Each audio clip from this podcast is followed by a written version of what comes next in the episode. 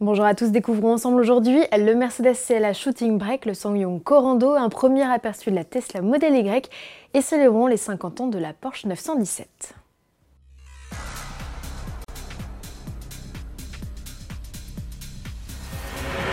Mercedes n'est pas venu les mains vides au Salon de Genève. Le constructeur a présenté trois nouveautés le EQV, version 100% électrique du Classe V, la Radical GTR en mode roadster et le CLA Shooting Brake, deuxième du nom.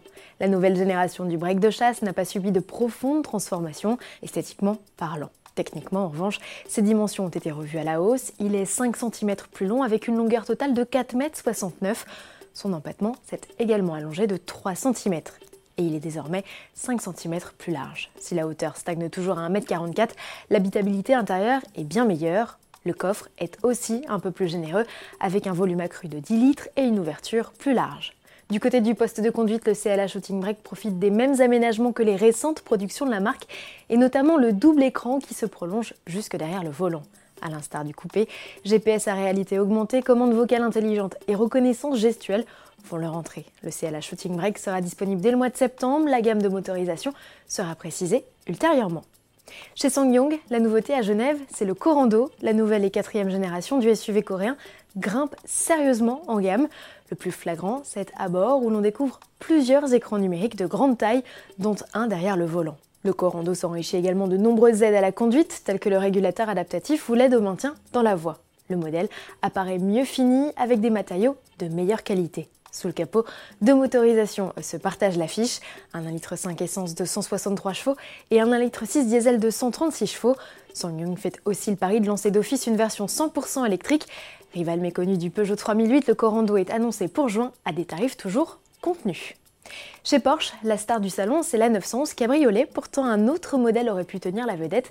C'est la 917. Celle qui a fait les grandes heures du constructeur en compétition a été présentée il y a 50 ans tout pile, le 12 mars 1969, à Genève.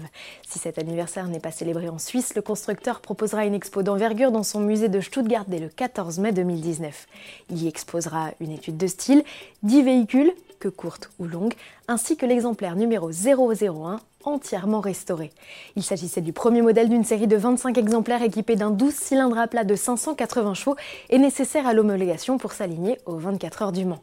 Épreuve où la 917 s'illustre en 1970 puis en 1971. Elle devient d'ailleurs cette année-là la vedette du cultissime film Le Mans de et avec Steve McQueen. En bref, Tesla annonce l'arrivée d'un nouveau modèle, la Model Y.